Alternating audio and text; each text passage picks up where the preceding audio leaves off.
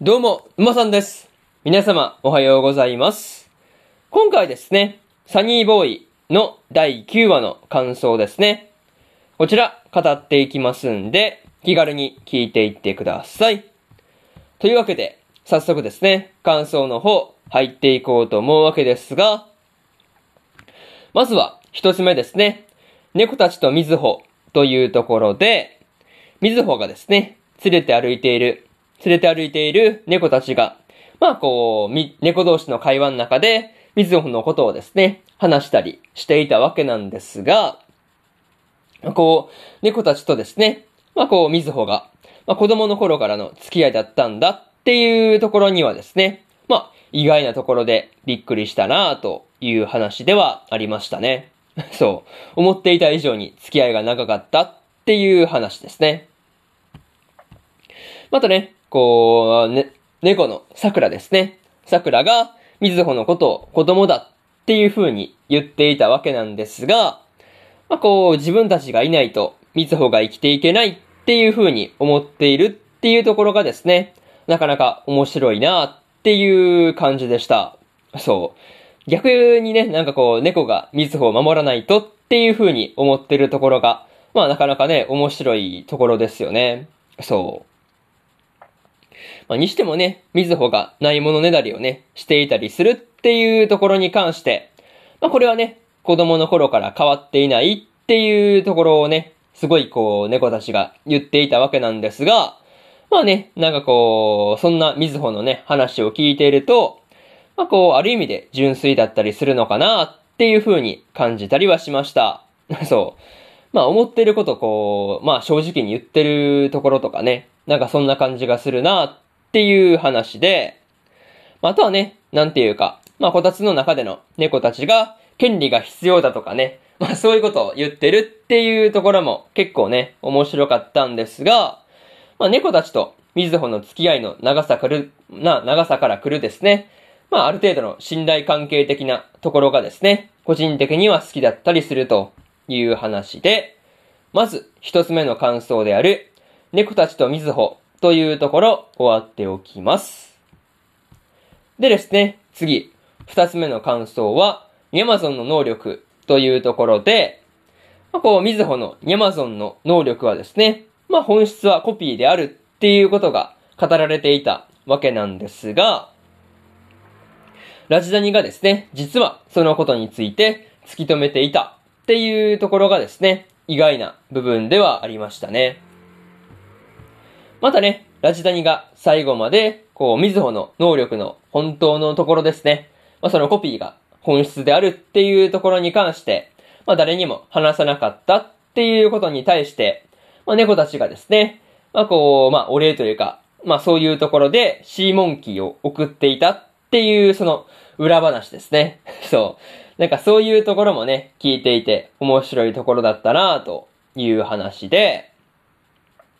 まあ、しかもね、ラジダにもシーモンキーを送られて喜んでいるっていうところもね、なんか、うん、想像できるところではあるんで、まあ、ちょっとね、まあ、こう、話をね、見ていて、微笑ましく、微笑ましい気分になれたところではありました。まあ、でもね、こう、ラジダニが世界に一本しかない自作のゲームをですね、まあ、ニャマゾンに持ってこさせたら、まあ、こう、日本入っていたっていうことで、実は気がついていたんだっていうところに関して、あ、なんか確かにそれは気づくよねっていうところは、なんかあってですね。すごいこう、なるほどって感じで納得がいった話ではありました。またね、個人的にはラジダニが作ったというですね、まあ、ゲームも面白そうだなっていう風に感じたりはしました。そういうところで、二つ目の感想である、ニャマゾンの能力というところ、終わっておきます。でですね、次、三つ目のね、感想に入っていくわけなんですが、三つ目はですね、争いの決着というところで、まあ、こう、秋先生の介入によってですね、宋と政治の争いがですね、決着していたわけなんですが、まあ、こう、双子ではなくですね、まあ、こう、同じ存在であるっていうところに関してはですね、まあ、結構びっくりしたなっていう話ではありましたね。またね、こう、最後にはもう一人の自分をですね、まあこう、撃った後に、まあ自分自身も頭を打ち抜いて、まあソーセージのね、まあこう、争いは終わってしまったわけなんですが、まあなんというか、まあこれってね、なんていうかね、自分を殺すと虚しくなってしまうっていうことを、まあこう表していたりするのかなっていう風なことをね、感じたりはしました。うん。まあ実際どうなのかっていうところはあるんですけど、なんか見ていてそんな感じの意味があったりするのかなっていう風に、まあ感じたっていう話で、まあにしてもね、こう、そうと政治の能力であるですね、リバースがですね、世界をリセットできる能力っていうことだったんですが、まあこう、それでも漂流が終わらせられないっていうのを聞くとですね、まあなんか、うん、どうやって漂流を終わらせるんだろうっていうところは気になる話ではありました。